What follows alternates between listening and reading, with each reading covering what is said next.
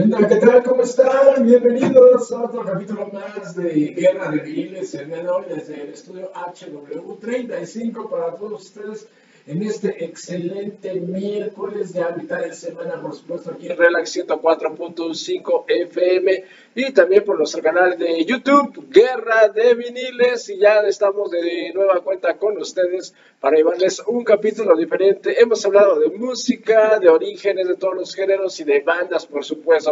El día de hoy, pues vamos a hablar de algo muy importante que forma parte de lo que es la historia social de este México de hace algunas décadas pasadas. Vamos a hablar acerca del tema de este cine que a mediados de la década de los 70 empezó a disputar debido a algunas obligaciones y situaciones que el sistema tenía que llevar para toda la banda, todo el pueblo. Vamos a hablar del cine de ficheras, sus antecedentes, sus influencias y cuándo fue su acabose. Por supuesto, estamos aquí con ustedes totalmente en vivo. Son las 2 de la tarde con dos minutos. Bienvenidos a Banda Robado del Play. Les da la bienvenida y a continuación les voy a presentar al buen Yacomán, que sigue siendo amigo de los pobres. Recuerde, estamos transmitiendo en vivo en el estudio HW35 104.5 FM, también por Facebook, Relax 104.5 FM y simultáneamente por nuestro canal de YouTube, Guerra de Viriles. Aquí viene el buen Yacomán, cara, que viene a recordar. Hoy no va a haber instrumentos, no va a haber palomazo. Estamos esperando que llegue alguna BD de aquellos tiempos que engalanó las pantallas de aquellos cines que se abarrotaban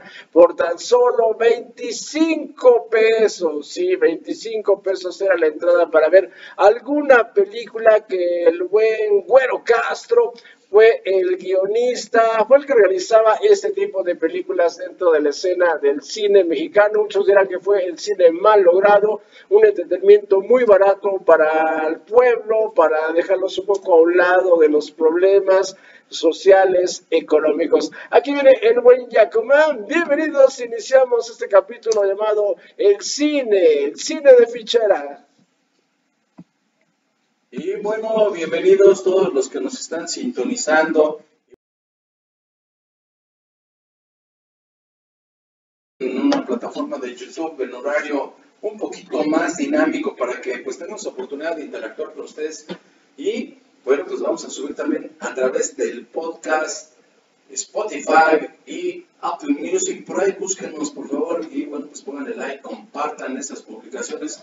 Y efectivamente, pues vamos a hablar de una parte muy interesante del cine nacional, que para muchos ha sido denostado. Por ahí hay algunos podcasts donde todo el mundo dice, no, es que fue demeritorio porque no nos gustaba, porque nuestro cine mexicano estaba en los cuernos de la luna, por ahí a finales todavía de los años 60, pero bueno, pues tiene que aparecer las famosas crisis que hemos vivido en nuestro país, pues sobre todo Gracias, gracias a nuestros expresidentes que han metido la mano en el cine nacional, han puesto a su tía, a su sobrina, a su prima, a su comadre a manejar esto y pues definitivamente fueron cerrando pues esa expectativa de lo que podría haber sido eh, un mejor cine nacional.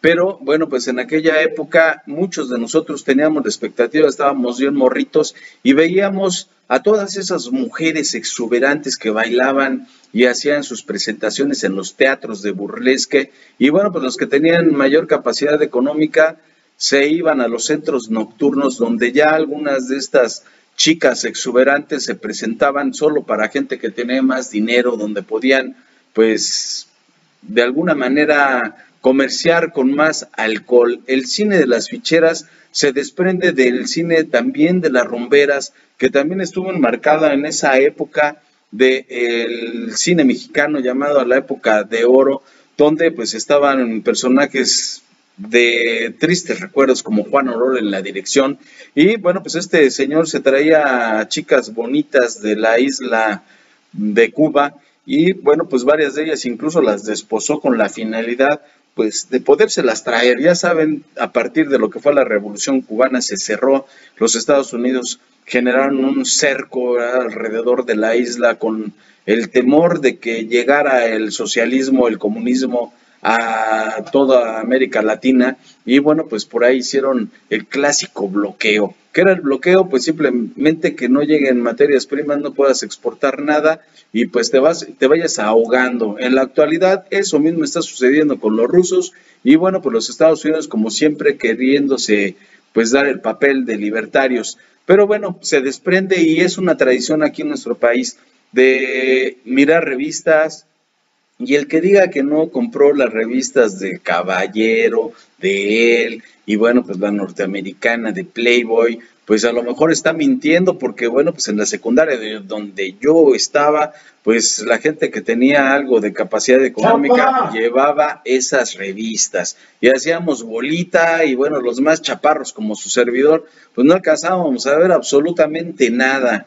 Y bueno, pues poco a poco se fue dando esta apertura porque, bueno, pues entró en una gran crisis el cine mexicano y se empezaron a cerrar algunas de estas salas de exhibición porque pues no había producción nacional ni de calidad ni de cantidad y pues estábamos por ahí inmersos al cine norteamericano. ¿Qué películas andaban por allá? Pues Tiburón, estaba eh, La Profecía y algunas más que pues era lo que se generaron en aquellos tiempos y pues gracias a esos magnánimos jerarcas de nuestro país pues tuvimos que tener ese ostracismo aquí en nuestro país. Y bueno, pues algunos productores dijeron, pues vamos a arrancarnos pues con lo que está sucediendo, o sea, vamos a retratar la vida de los centros nocturnos en nuestro país. Y pues empezaron a traer a esas muchachonas a la pantalla grande. Se dice que la primera cinta de ficheras fue la de Tivoli, simplemente porque apareció Lin May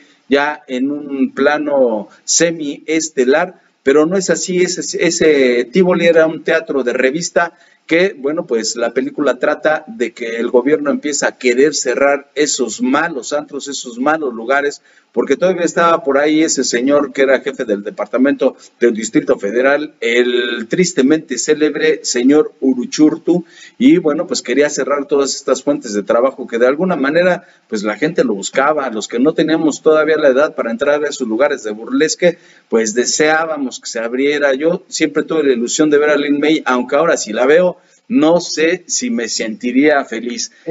bueno, Master de Master, ¿usted cómo se retrató en aquellas épocas con estas exuberantes mujeres?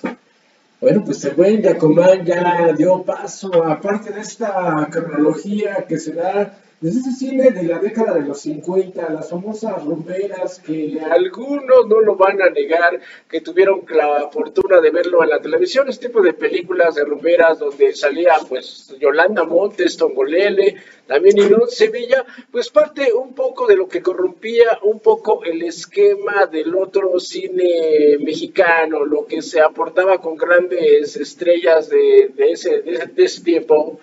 Y pues tenemos ahí esta apertura, por así comentarlo, que se da a finales de la década de los 70. Ya el cine mexicano del de oro ya se había desgastado demasiado y había ha habido una evolución ya social, de la cual pues, estamos hablando de que allá por 1974 aparece esta película llamada Bellas, Bellas de Noche, en la cual ya aparece esta chica de origen yugoslavo, que después pasó a ser pues la esposa del expresidente que defendió el peso con todo. Él lo decía que lo defendió, pero eso, lo, eso ustedes ya lo conocen en la historia. Estamos hablando de Shasha Montenegro y el dato que comentaba Yacomán acerca de esta película de Tivoli, de la cual pues aparece el buen Alfonso Arau, bueno, todo un personaje dentro de la cinematografía nacional, pero no dentro de este ámbito muy conocido que es el cine de ficheras, que esta película ya retrataba lo que era el otro ambiente, el ambiente nocturno de lo que era la Ciudad de México. Eso de las ficheras, pues hay que remontarnos un poco a la definición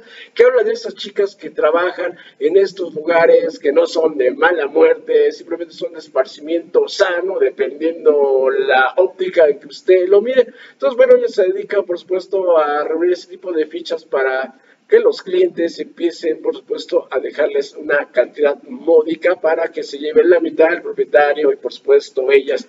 Y es cuando esta película de Tivoli, que también hablando de los teatros de aquellos tiempos de la farándula, estamos hablando del famoso teatro Fru Fru, que alguna vez formó parte de la propiedad de esta chica que también fue ex ex, del ex joven, bueno, de este jovenazo que es culpable de los 68, estamos hablando de Gustavo Díaz Ordaz, ¿no? La Irma Serrano, esa chica chapaneca, pero enfocándonos más a esto, la influencia, por supuesto, viene también del otro cine, del otro lado de la frontera, de los estadounidenses, también del ámbito europeo, el cine francés, el cine italiano, que bueno, para ellos es otro tipo de apertura dentro de esta comisión llamada sexual en México ese tipo de, escenas llevaban esto del porno suave, que es el porno suave en ámbitos ya cinematográficos, es el soft porno. Comentaba Yacomán acerca de esta chica de origen chino, nada que ver con lo que ustedes han escuchado del virus, y bueno, pues ella, eh, nacida allá en Acapulco, ya el Vallacobán dice que tiene uno, un obsequio de Lin May. No, nada que ver, nada que ver. Bueno, yo estaba esperando si lo vamos a obsequiar. Y bueno, dentro de esta, esta película que abre la, la apertura de este cine,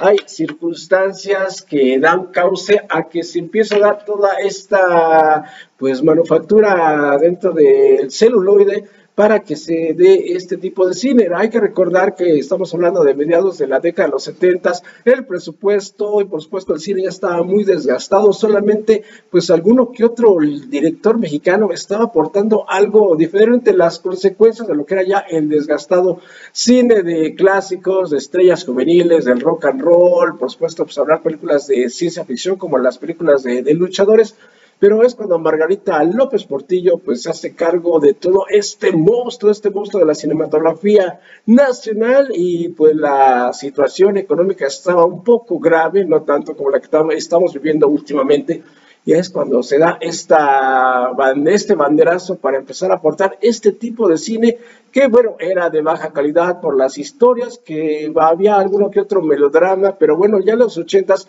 se empieza a envolver un poco en lo que era la situación real de ese México ochentero. Pero para finales de la década de los setentas, pues alguna asociación de la vela perpetua, pues se manifestó en contra de este tipo de cine por la censura, que debido a que los desnudos no eran completos, pero pues estaban incitando un poco a los jóvenes a asistir a, esta, a, ver este tipo de películas. Si no, el buen Yacomán todavía tiene un boleto, creo, a ver si no ya se quedó desgastado por estar tanto tiempo allí en la lavadora y cuando asistió al cine Teresa, pero eso ya de otro ámbito, vamos a adentrarnos un poco a lo que fue esta escena del cine de fichadas que también en los 80 se le llamó sexy, sexy comedias con actores que aún siguen vigentes, de hecho queda Rafael Inclán todavía con vida, pero algunos pues ya pasaron a otro tipo de dimensión. Aquí viene el buen Yacomán, a ver qué va a regalar el día de hoy para toda la banda que está sintonizando 104.5 FM. Aquí hay que aclarar que las nuevas generaciones tal vez digan, no, es que nosotros estamos en el Netflix, este tipo de películas pues ni las conocemos, pero bueno, forman parte de lo que es la historia medio oscura o claroscura de lo que fue el cine mexicano a mediados de la década de los 70. Aquí viene bien Yacomán, creo que trae algo de Gina Montes, ¿se acuerdan de la carabina de Ambrosio? No viene ningún personaje ni Beto el Boticario, pero viene con algo muy importante para ustedes. Tata tata eso que ya vino después en la pues época también triste de la comedia mexicana en la televisión, que por ahí hay que hablar de la pájara Peggy, que era la que distribuía las cartas y los polvos mágicos. Pero bueno, pues usted hablaba de esas sexicomedias italianas. A mí me tocó acudir al cine Janitzio en la avenida Inguarán. Y bueno, pues en ese cine, dos películas por uno aparecían sexicomedias ya de segunda instancia, no aparecían de manera eh, pues de estreno total en los grandes cines que por ahí ya estaban, todos esos que ustedes conocen, el cine Paseo, el Bella Época, pero sí. Cine Lago. Cine Lago, bueno, aquí en Ciudad de Zahualcoyo, el cine de Zahualcoyo, Las Maravillas también. Estaba también el cine de Los Patos, Cine Aurora aquí. Y bueno, pues tenemos oportunidad de ir a presenciar esas películas. ¿El cine de Lago? Algunas, algo, espérese, ahí no ha salido nada de eso. Ya se, ya se fue el que hacía la maldad, el, un señor del chaleco. Pero bueno, pues ahí están esas sexicomedias. Había algunas, ¿verdad? Pues que tienen nombres exuberantes como Divorcio a la italiana de ese célebre también cineasta italiano Marcelo Mastroianni y bueno, pues otras más que sí vi como la profesora enseñante de Edwin Phoenix. Y bueno, pues aquí nuestra capital ya estaba invadido desde 1930 por esos centros nocturnos o cabarets, donde pues estaban esas rumberas, que todavía no se daba ese ámbito de la ficha, pero bueno, pues iba gente poderosa que tenía mucho dinero, gente millonaria o bien personas involucradas en el ámbito del poder político y pues fueron los que empezaron a decir, oye, ¿sabes qué? Esa chava, tráemela a mi mesa, necesitamos que esté acá que pues, se siente con nosotros para beber una cerveza, una botella de champán, sobre todo, porque era gente pues que tenía cierto poder económico.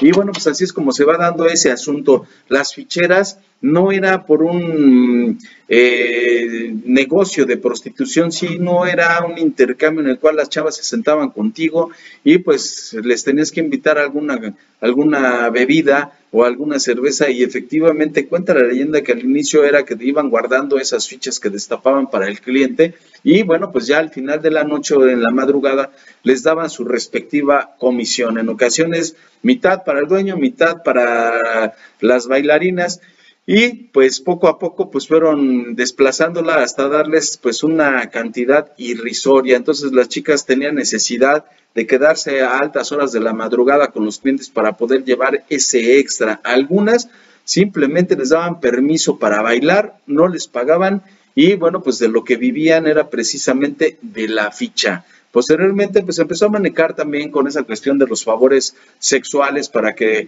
pues estos hombres eh, se las llevaran, les preguntaban, eh, ¿y tú sales? Y ya sabían que era, si salías, pues ir a un lugar, eh, pues de esos de cinco letras, donde pues ya se generaba una situación más íntima. Posteriormente, pues esto se fue, dicen algunos, descomponiendo, otros, pues que todo se consumía en el mismo local. Se dieron situaciones un tanto extrañas y bueno, pues estas mujeres que actuaron en esas películas de las ficheras, pues algunas tuvieron oportunidad de desposarse con gente muy poderosa que incluso la sacó de trabajar. Aquí pues podemos nombrar muchas eh, mujeres de ese ámbito, incluso Angélica Chaín, que ella ya estuvo en la época más bien de las sexy comedias, que fue un poco posterior a este cine de las ficheras, donde ya se hablaba más en el albur, más en lo jocoso, y bueno, pues ahí aparecen, eh, o más bien se consolidan actores como Rafael Inclán, Alberto Rojas, El Caballo, el señor Alfonso Sayas,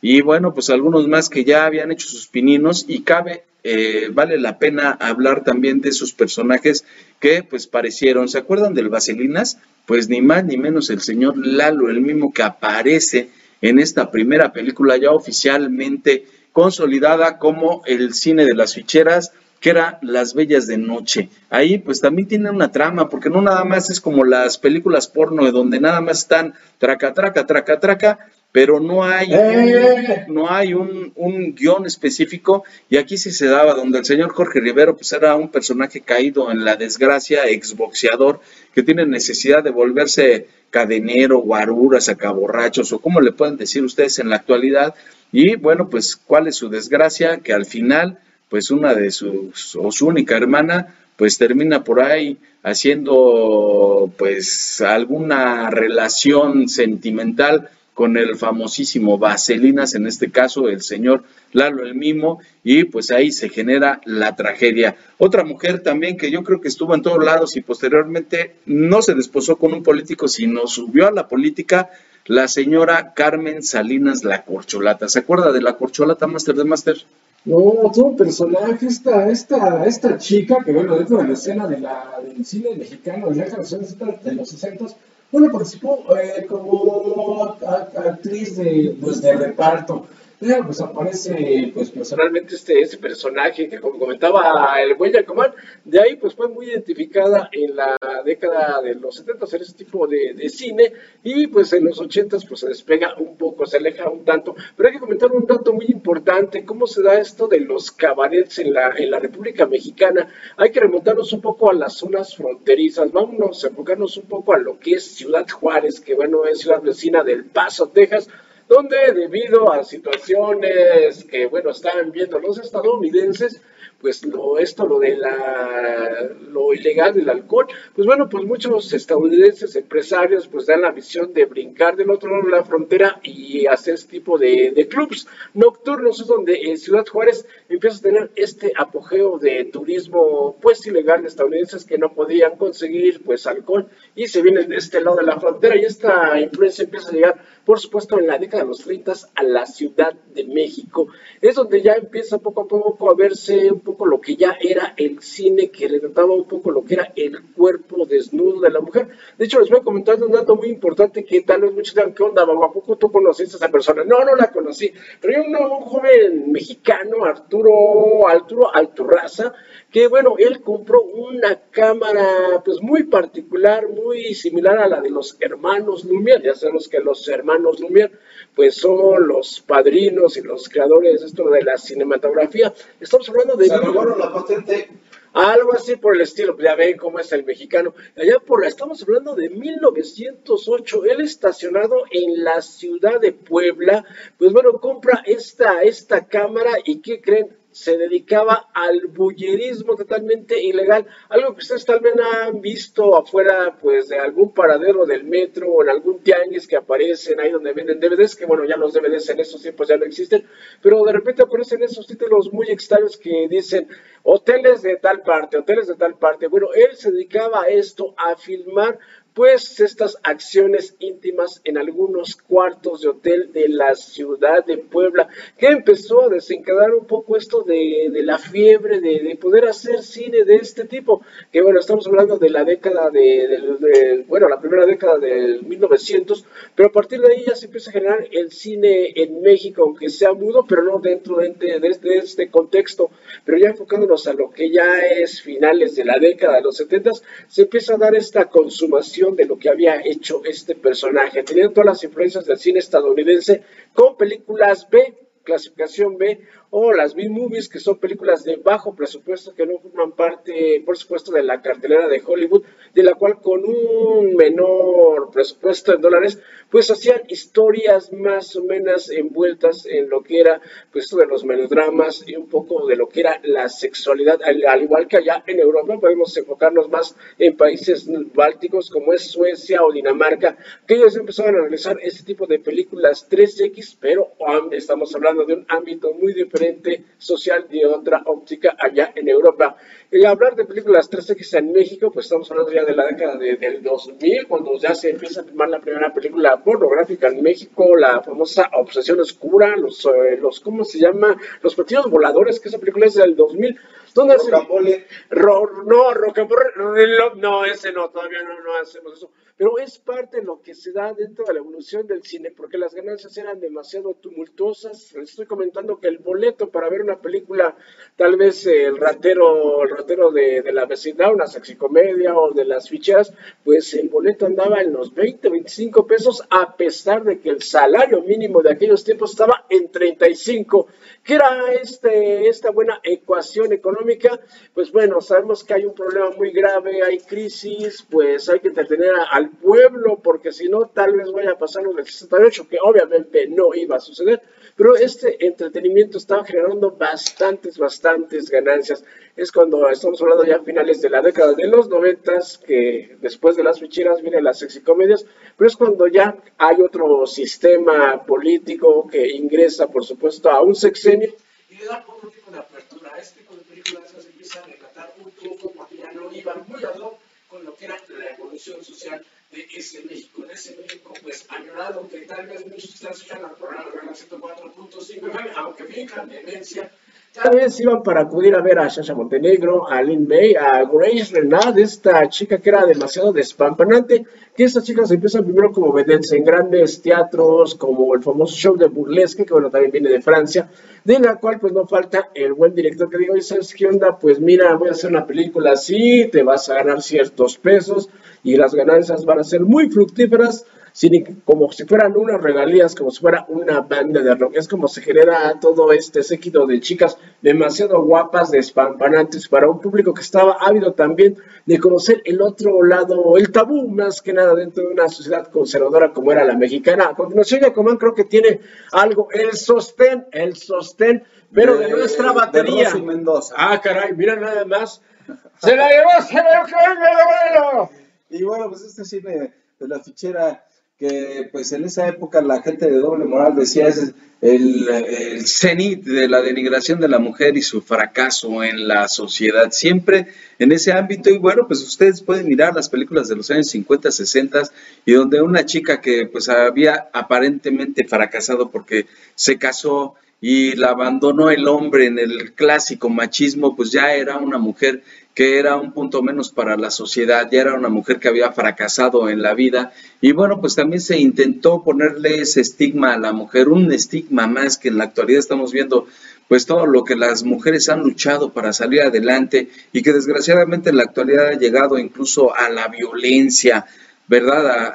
al asesinato y que esperamos que esto pues definitivamente desaparezca, que se acabe el machismo y sobre todo que respetemos yo creo que a lo más bello que hay en nuestra sociedad que es la mujer. Y bueno, pues esta debacle se dio en un simple abrir y cerrar de hojas, un, de ojos, perdón, un sexenio encabezado por el presidente Luis Echeverría, que provocó que se desplomara de manera dramática toda la producción cinematográfica. Y bueno, pues una vez que llega por ahí su comparsa en 1976, el señor José López Portillo pone de directora a su hermana Margarita como directora de radio, televisión y cinematografía y la señora muy pomposa a colación de que se estaba dando ese despunte en el sexenio del el señor Jolopo, que decía ya vamos a entrar al primer mundo porque se empezaron a descubrir muchos yacimientos petroleros, sobre todo el Cantarel allá en Campeche, y bueno, pues empezaron a despilfarrar dinero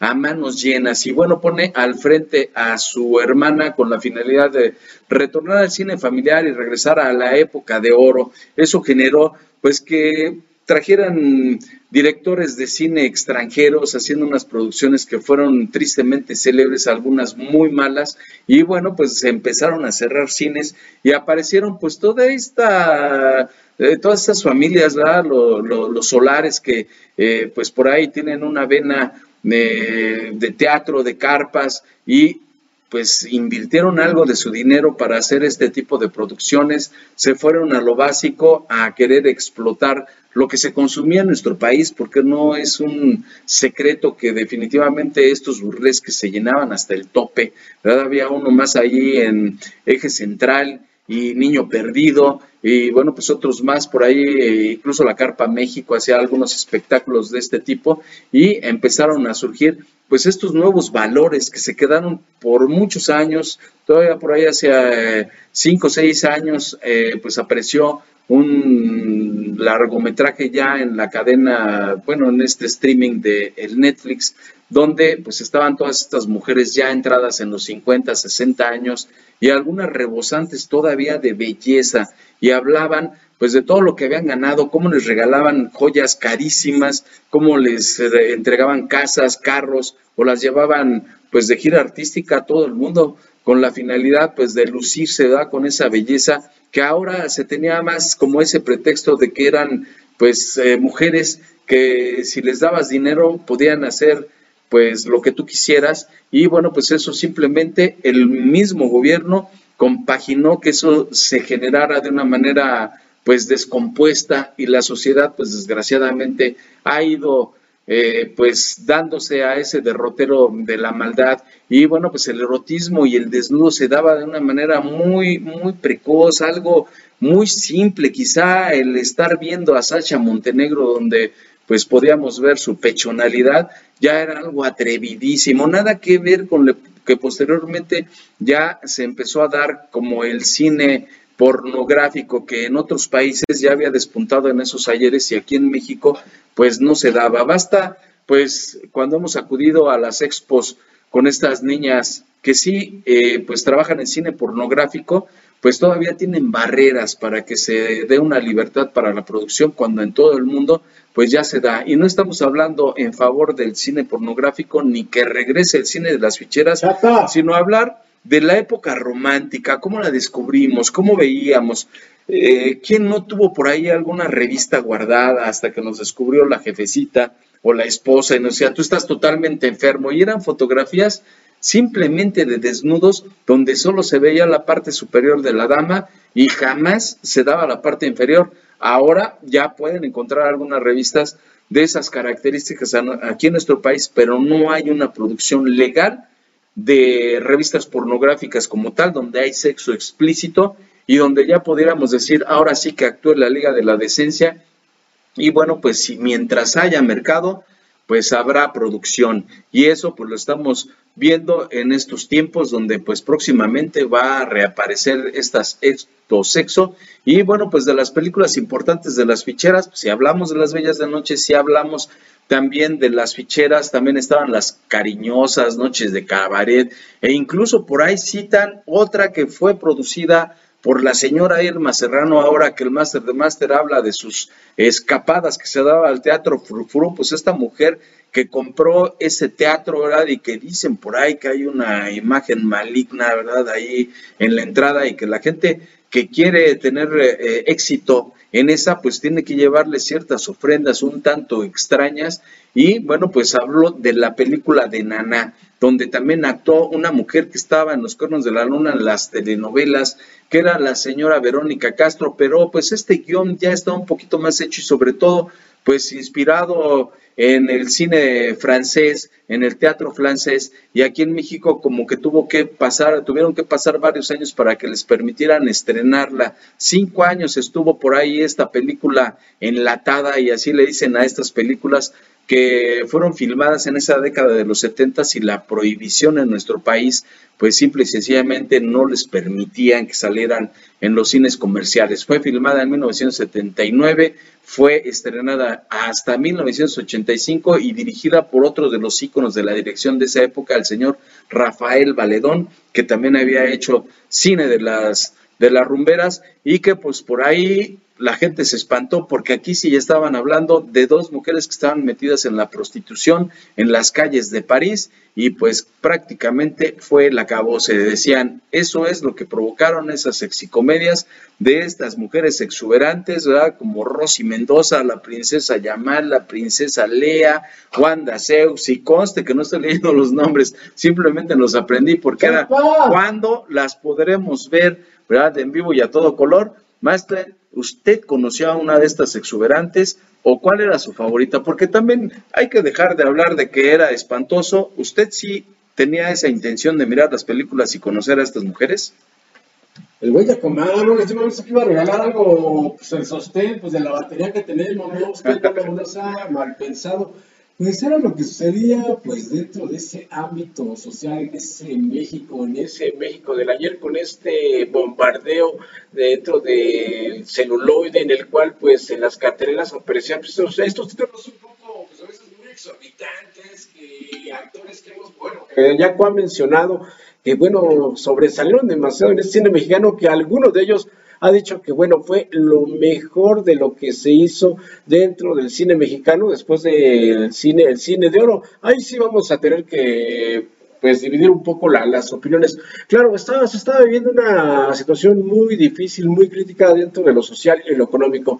Y el Estado pues estaba totalmente obligado a tener una opción para entretener y pues aislar un poco lo que se estaba suscitando. Hablar de, este, de estas actrices, bueno, está Shasha Montenegro, que va a estar, el señor Chaleco dice que tiene un póster pero ya lo, no, no sé, no sé con, qué lo forró, no, no sé, se fue con acetona otra, otra sustancia, no, ahí no vamos a entrar en ámbito.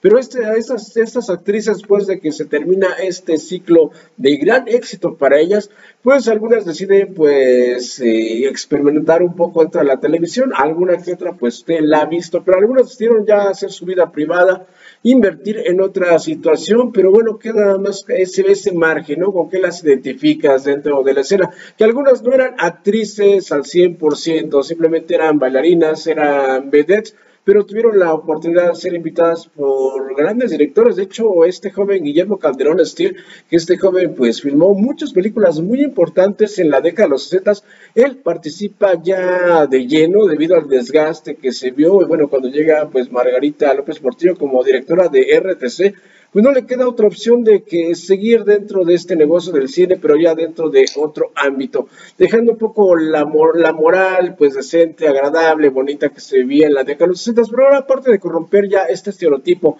ya iba a ser una evolución, la revolución sexual que se estaba viviendo en Estados Unidos, pues estaba empujando un poco más a ciertos países, pues del continente americano a cambiar este estilo. ¿Y qué creen?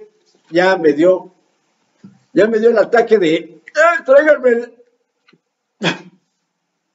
Viene el Jacobán, mi auxilio, ya me estoy aquí ahogando. Claro que sí, vamos también por ahí a armar una cuentita en Patreon o bien, pues también por ahí en PayPal para que hagan alguna donación. Si les gusta este contenido, pues obviamente esos proyectos necesitan estímulos económicos, tal como las mujeres. Aquí el máster de máster, pues ya está fichado, ya lo vieron que está tomando alguna bebida por ahí un tanto extraña. Y hay que mencionar algunas otras películas de esa época, como La Zona Roja de 1976, obviamente Zona Roja es esas eh, zonas toleradas donde pues se daba precisamente este ámbito de las chicas galantes, las ficheras, ya se los comentamos en 1977. Y bueno, pues también mencionar a grandes músicos como Pepe Arevalo, donde, bueno, pues por ahí la película de Oye Salomé, ¿verdad? En 1978, pues también no nada más fue un éxito en taquilla, sino también en la radio comercial, porque todo mundo quería oír este tema. ¿Se acuerdan también de los temas importantes o principales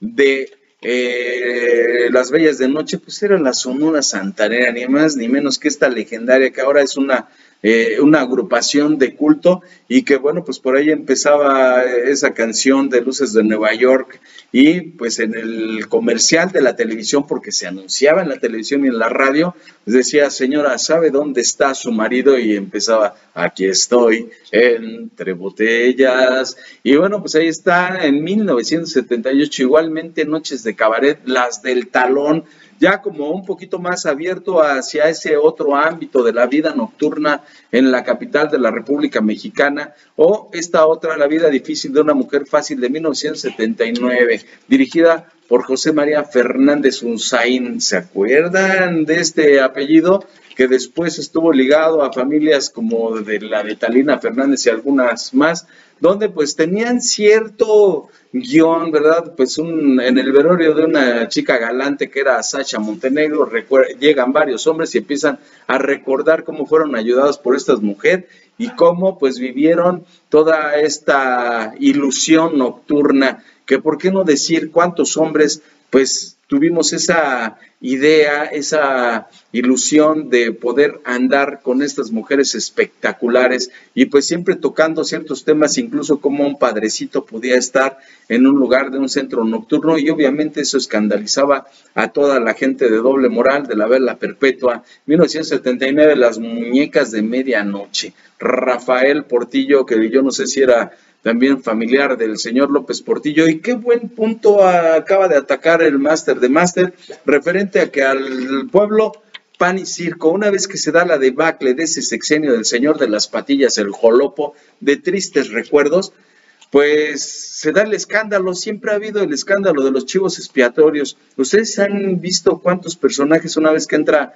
algún otro jerarca a la presidencia, pues cae en desgracia. En aquel tiempo el chivo expiatorio fue otro tristemente célebre general Arturo Durazo Moreno, que de general pues solo tenía el propio apadrinamiento de él mismo hasta doctor honoris causa, ¿verdad? Pues fue porque le tiraba la silla presidencial y una vez que lo empiezan a perseguir por toda la corrupción que no nada más era propio de este señor, sino también de los propios gobernantes o jerarcas que estaban en la silla presidencial, pues tuvieron que buscar a esos chivos expiatorios, un personaje que tuvo que huir y posteriormente lo pescaron y todo el mundo estaba entretenido en ello y olvidando un tanto las desgracias económicas, entre que nos daban cine de ficheras, entre que nos eh, ponían en la televisión con otro tristemente célebre Jacobo Zabludovsky Y bueno, pues tenemos que decir también en el otro señor que salía en el programa de la mañana hoy mismo, Guillermo Ochoa, y no estoy hablando de uno de los porteros de la selección actualmente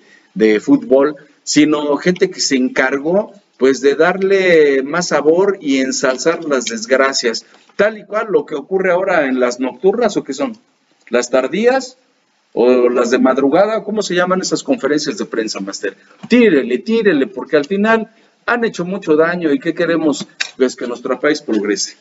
Es que me pusieron aquí, pues, un poco de, de gas mostaza, qué maldad, no, no somos manifestantes, y pues las famosas desveladas que te quedas yo ya no puedo más, mejor seguimos en nuestro capítulo de, Guerra de Ficheras, algo también cultural alternativo para toda la banda. También recuerden, le estamos solicitando de manera muy atenta, no le vamos a mandar ninguna prenda que engalanó en alguna película, pues alguna chica, alguna vedette dentro de este cine de ficheras o las sexy comedias. Es que recuerde que nuestro canal de Guerra de Mieles es por YouTube, ahí se puede suscribir, por favor, queremos que aumente esto porque esto va para grande, esto va para grande, y por supuesto en Relax 104.5 FM. También esperamos sus comentarios, qué temas sugieren. Ya dejamos un poco la música de la cual, pues ya acabamos creo que con todos los géneros más conocidos. Obviamente, pues la banda de repente, pues no conoce algún tipo de ámbito o tópico musical. Es que, oye, ¿qué onda? Si alguien se quedó, oye, ¿qué onda? Me latió el capítulo de Alice Cooper pues es parte de la música alternativa que aquí proponemos en Guerra de Viniles. Pero si alguien dice, oye, ¿qué onda, vago? Pues si hablaron de cine de ficheras, pues otro tipo de cine, para eso está Facebook, Relax 104.5 FM, para que nos escriban, que ya el floor manager ya casi nos está marcando, que ya nos vamos a, estamos a punto de retirarnos. No vamos a hacer una manifestación, ningún meeting como lo hizo el buen Alfonso Arau en la película de Tivoli para que no nos cerraran, caray, qué, qué desorden fue ese evento hasta que Lin May llegó puso orden con ciertas situaciones corporales y que se reabre el Tivoli, que bueno, el Tiliche estaba indignado, estaba consternado, el Sinforoso no lo dejaron entrar, con eso les digo todo, así que compartan, sigan nuestro canal de YouTube, Guerra de Viniles, que también ya como tiene otra sorpresa, ya se va a inaugurar formalmente otro canal más con información cultural, musical para toda la banda, que se llama ese canal el drama del espectáculo. de ah, A reventar, pues primero con Antonio Aguilar y después con los Ochimicas, grupos que también tienen poca información en el internet y pues son eh, historias que han ido pasando de boca a boca. Otras películas de esta época de las ficheras, ¿a poco no se acuerdan de las cariñosas, las tentadoras, o bueno, esta de burlesque donde aparecía Angélica Chaín, una mujer hermosísima, Lin May a todo lo que daba, y bueno, pues se decía que pues estas mujeres eh, tenían tanto poder, pues que podían estar en la mismísima casa presidencial aquí en México, la tristemente también célebre de Los Pinos, las cabareteras, las muñecas del King Kong. O sea, ¿quién iba al King Kong? O sea, ya 1981, yo apenas iba como arañando la mayoría de edad, pero ¿qué creen? Pues no me tocó. Estaba otra película, la de Burlel, las vedettes, las modelos de noche, de desnudos, casa de muñecas para adulto, y bueno, pues cuántas más que se fueron disolviendo con el paso del tiempo, donde bueno, pues también hubo producciones por ahí como la de Felipe Casals, de Canoa, estaba el Apando, y bueno, tantas más que pues fueron desplazando poco a poco a este cine de las ficheras que se transformó en esas sexicomedias donde se dieron íconos como este señor, ¿verdad? Rafael Inclán. Tenían una suerte espectacular. Alfonso Sayas anduvo prácticamente con todas. ¿Se acuerdan de esta exmujer de Joan Sebastián? Pues sí, señores, anduvo con este personaje, también Angélica Charín, y muchas más que pasaban como por un casting. También podríamos hablar de cierta mafia que se daba en ese ámbito. ¿Quieres aparecer como estrella principal? Pero eso fue denostado en el cine de las ficheras y en la actualidad están saliendo los trapitos muy sucios que también se generaron en la televisora de San Ángel, donde pues esos escándalos no nada más era que andaba un personaje con pues una despampanante modelo bailarina, sino también con, con menores de edad, tristemente. Ojalá y caigan, ojalá y caigan, pues en manos de la justicia, si es que, ah. que efectivamente se dio ese mal manejo, porque pues una cosa es que andes con una señora adulta, a que quieras abusar, ¿verdad? Pues de la inocencia de personajes y esto, pues generó toda la descomposición que ahorita vemos y que se daba no nada más en el ámbito de la trata de, de blancas, que así se decía, sino también en el tráfico de sustancias prohibidas. También la rumbera caliente, el diario íntimo de una cabaretera, la casa que arde de noche y paren de encontrar todas esas, pues llegaban precisamente aquí a los cines también de Ciudad de Zagualcoyot, donde pues en el cine Lago a veces había funciones, bueno, tandas de dos películas, bueno, dos películas por un boleto y pues sobre todo los cines piojitos. ¿Se acuerdan del cine Bahía ahí en Tepito o del Atlas del Nacional ahí cerca de la Merced? Pues todas estas salas eh, pues estaban llenísimas, ya que eran como la segunda exhibición, ¿verdad? Como para darle ya un poquito más de cabida a la gente que no podía eh, pues pagar en los cines de primera línea de este nivel, porque no era, no era donde se estrenaban las películas extranjeras, sino eran películas mexicanas. Y tengo que hablar del cine Alameda, del cine Mariscala, quizá del cine Orfeón y algunos más donde se estrenaron estas películas. ¿Y cuál era el contrapeso? Pues el cine mexicano de, la, de los cantantes de ranchero, que también hacían unas filas larguísimas y bueno, películas churros del señor Vicente Fernández, del señor Antonio Aguilar, que era la contraparte un poquito digerible, pero que también era como otro capítulo de La Rosa de Guadalupe, que es lo que se ve en la actualidad en la televisión, donde pues el pobre le ganaba al rico, cosa que desgraciadamente no es cierto, es una falacia, el que tiene dinero maneja el poder, y bueno, pues seguimos los que no tenemos capacidad económica con el pie en el cuello. Todo eso es pues el panorama social de lo que se generó en el cine de las ficheras. Rescató muchísimos eh, lugares de trabajo gracias a, esos a esas películas y que se daban esas entradas majestuosas a tope, pues mucha gente que vivía de ahí como taquilleros, la gente que vendía las botanas, porque no era como en la actualidad, donde usted entraba al cine en, en aquellos ayeres, pasaba el vendedor de los dulces, ¿verdad? Por las butacas y usted podía comprar ahí sus muéganos, sus refrescos, sus botanitas, ¿verdad? En la actualidad ahorita pues primero tiene que entrar a la taquilla, compra su boletito y bueno, pues ya pasa por la dulcería. Pero son cosas románticas donde usted cómo entraba, maestro, cuando llegaba al cine. Ya llegó su padre. ¿Cómo le hacía? Porque así era, así como entrábamos. Ya llegué. ¿Traigo el chaleco? No, no, no, no, no traigo el chaleco. Pero bueno, era parte de, ese ambiente que se daba en los cines. Ya como mencionó algunos de los cines locales que tuvimos en Ciudad Mesa. Algunos, bueno, creo que ya la mayoría extintos. Eh, Lago, Lago 1, Lago 2, Papanoa 1 y 2, Hawái 1 y 2. Nesa, Nesa 2001, Nesa 2002, Arena 1 y 2, Arena, bueno, pues hay varios. Chimalhuacán. Ah, Zaragoza, Zaragoza está ubicado en la avenida Carmelo Pérez, entre, bueno, entre la calle, la avenida Progreso, Progreso, ahí se encontraban esos cines, en el cual pues la cartelera principal era las pues, películas mexicanas de este estilo que bueno, sí amarrotaban con todo debido a esta exposición, que debido al tema, el guion pues a veces era melodramático, comentó Yacomán, esta chica que fue, formó parte del buen Joan Sebastián, el jovenazo de Juliantla, bueno, Maribel Guardia, también Luis de Alba se nos estaba escapando dentro de estos actores que formaron parte de esta gala de, de cine de ya de la década de los ochentas, y los comenté al principio del capítulo, el buen Güero Castro, que aparte de director, bueno, también interpretaba alguno de sus papeles en algunas de sus películas, que él continuó hasta la década de los noventas, cuando ya se da otra apertura al nuevo cine mexicano y olvidando por supuesto a Arturo Ripstein, la década de los 70, ya comentó al buen joven que dirigió la película de Canoa, que bueno, es un tema muy delicado que se suscita de este suceso de 1968 allá en Canoa, en Puebla. Pero bueno, este tipo de directores, este tipo de cine, pues no abastecía lo que era lo necesario para calmar un poco esa ansiedad de ese pueblo mexicano que estaba totalmente oprimido, no tanto por el sistema, simplemente porque los bolsillos ya estaban un poco agujerados. Y bueno, para solventar todo esto, este cine de mexicano, eh, cine mexicano llevaba un poco de, alivio, alegría, como alguna vez lo mencionó el maestro del buen Yacomán Emilio Azcárraga. La televisión sirve para entretener a la gente que no va a salir de su pobreza y de su marginación, es lo que sucedía con ese cine de la década de finales de, la, de los 70 y bueno, también pues parte de los 80 Y bueno, agradecemos a toda la banda que el día de hoy escuchó el programa por 104.5 por nuestro canal de YouTube, Guerra de Viniles, que a continuación le van a entregar un sobre extraño al buen Yacomán. No es un sobre muy grande que contenga pues parte de las cuerdas del violín que utilizó Olga Briskin, que bueno, Olga Briskin, a pesar de que fue una exuberante mujer en la década de los 70 no participó, eso sí es muy raro,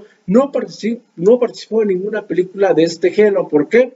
No lo sabemos, pero se va a quedar incógnitas, es que le van a entregar un sobre en el cual va a revelar el siguiente capítulo de Guerra, Guerra de Viniles. A ver, pues sí esta niña Olga Brisky no apareció porque pues era exclusiva también de otro jerarca de nuestro país.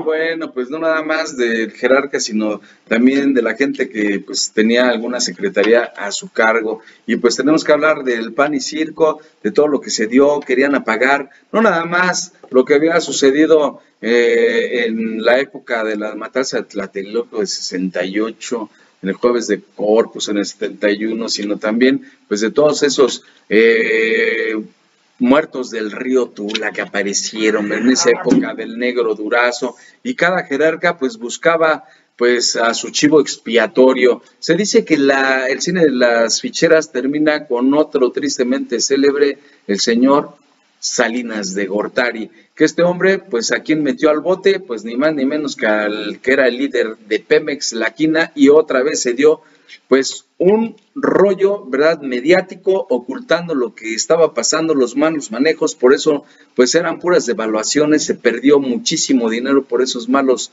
pues, personajes de la política, y que, pues, nos daban el pan y circo, ya van a agarrar a la quina, no, ya lo metieron a la cárcel, no, si era bien malo, no sé de política, no sé si verdaderamente eran culpables, pero lo que sí les puedo decir que nos, que nos entretenían de esa manera en la televisión. Por eso, señoras y señores, ustedes escuchan conferencias de prensa, lo que dicen los políticos, hay que tener mucha, hay que poner, parar la oreja, hay que poner mucha atención en lo que hacemos, porque a veces dice por ahí uno de nuestros amigos, de metalízate aguas, porque mientras están haciendo sus eh, referéndums, pues a lo mejor está pasando algo terrible en nuestro país y bueno, pues la intención es simplemente pues que nos pongamos abusados y a lo mejor la pecata minuta es cuando vemos el cine de las ficheras o vemos esas sexicomedias. Lo terrible es cuando estamos permitiendo que este país pues en vez de ir hacia arriba, vamos hacia atrás y bueno, para ello pues Vamos a hablar con el señor Naranja que nos platique cuál es el bueno para la siguiente época. No, porque usted trae ahí unas naranjas y unos limones. Aparte, no habló del señor Raúl Velasco, que ese personaje también le metía mano a todo lo que era, pues, eh, cómo estaba la señora Olga Brisina ahí con su eh, mini vestidito tocando un violín que, bueno, pues sí sabía tocar, pero no era una virtuosa como para que tuviera ese horario de 3X. Otra niña francesa que hasta daba el besito de las buenas noches cuando este señor decía que todo era malo en el mundo.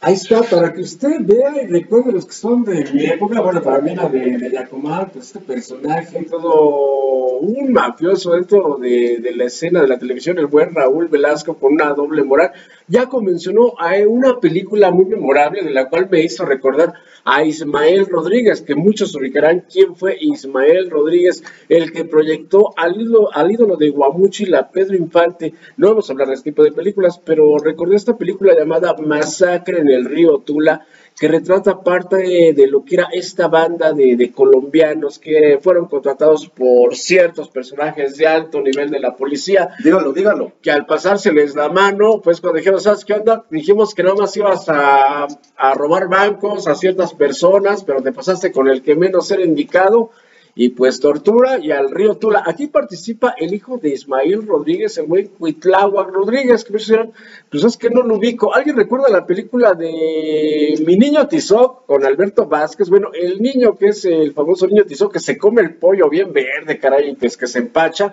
Bueno, es el hijo de Ismael Rodríguez, un cineasta dentro de la escena del cine mexicano de la década de los 50 y que fue el que pues lanzó a la fama a Pedro Infante. Pero esta película relata parte de lo que era, lo, cómo se movía este círculo entre Arturo Durazo y toda la mafia. Es lo que retrata realmente lo que sucedió en el río Tula, pues esa triste, triste noche que encuentran estos cuerpos ahí sobre este, este río que forma, forma parte de las aguas negras que se mojan en el canal del desagüe.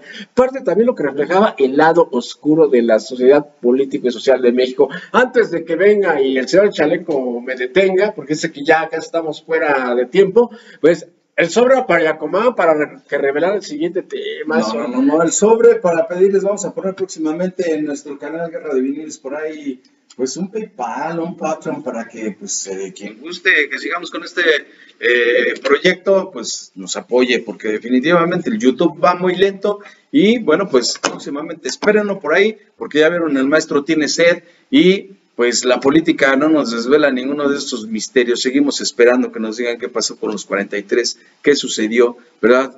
Cambian gobiernos y pues seguimos en los mismos. Mientras eso sucede, pues yo creo que vamos cerrando este programa, maestro. Vamos a ver qué le parece el diario de íntimo de una cabaretera. Algo, ahorita vamos a poner algo para que pues entremos en sazón y pues nos olvidemos un ratito, tal como quiere el gobierno, de estas cosas oscuras que no se esclarecen, que si el litio bien, que si la luz, que si no sé qué, pero bueno, pues ahí está, ahí está el máster de máster que definitivamente tiene liga directa con el señor Barte, ¿no? ¿Cómo? ¿Bartil? Bueno, si nos remontamos a los ochentas, ya vamos a hablar de otro ámbito. Pero que les el programa antes de que vengan y a ver, traemos una orden, pero que sea de una buena agüita. Hace bastante calor el día de hoy, en este viernes, este viernes, desde el estudio HW35, también por el 104.5 FM. Toda la banda que nos sintonizó, también por YouTube, Guerra de Venir, les agradecemos.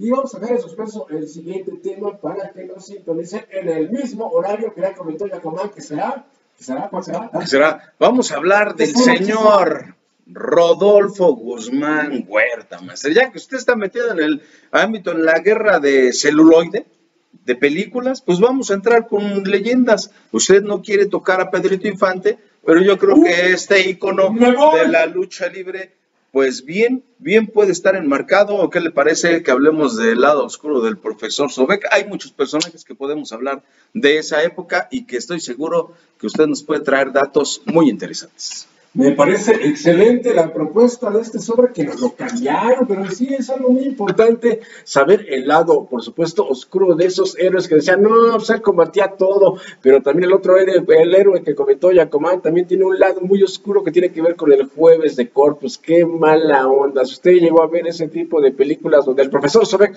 podía con todo y esa fuerza hipnótica que tenía, pues ahí ocurrió. Después hablaremos un poco, pero para el siguiente capítulo les agradecemos mucho que hayan participado, que nos hayan escrito por Facebook. Vamos a checar los comentarios y continuamos en Guerra de Viniles aquí en el estudio HW35. Ya hace bastante calor, ya no puedo. A Bándaro, Guadalupe les desea un excelente fin de semana y a Comán finaliza el programa con una frase, no como el tío Gamboín, ¿verdad? Porque no decía frases, no está pancholita pero bueno, y salchichita. Y bueno, recordarles que estamos en Spotify, estamos en Apple Music en formato de podcast. También quieren escuchar esas rolas que estuvimos comentando en este momento, ¿verdad? De Pepe Arebola, de la Sonora Santanera, pues van a estar enmarcadas en Relax 104.5 FM. Y bueno, pues pónganle por ahí like eh, por favor, suscríbanse a este canal, Guerra de Viniles, que ahora es Guerra de Celuloides. Y bueno, pues el día de mañana sube el primer capítulo de El drama del espectáculo con el doctor Aranda. Soy Yacomán, hasta la próxima. Estamos vivos. Bueno,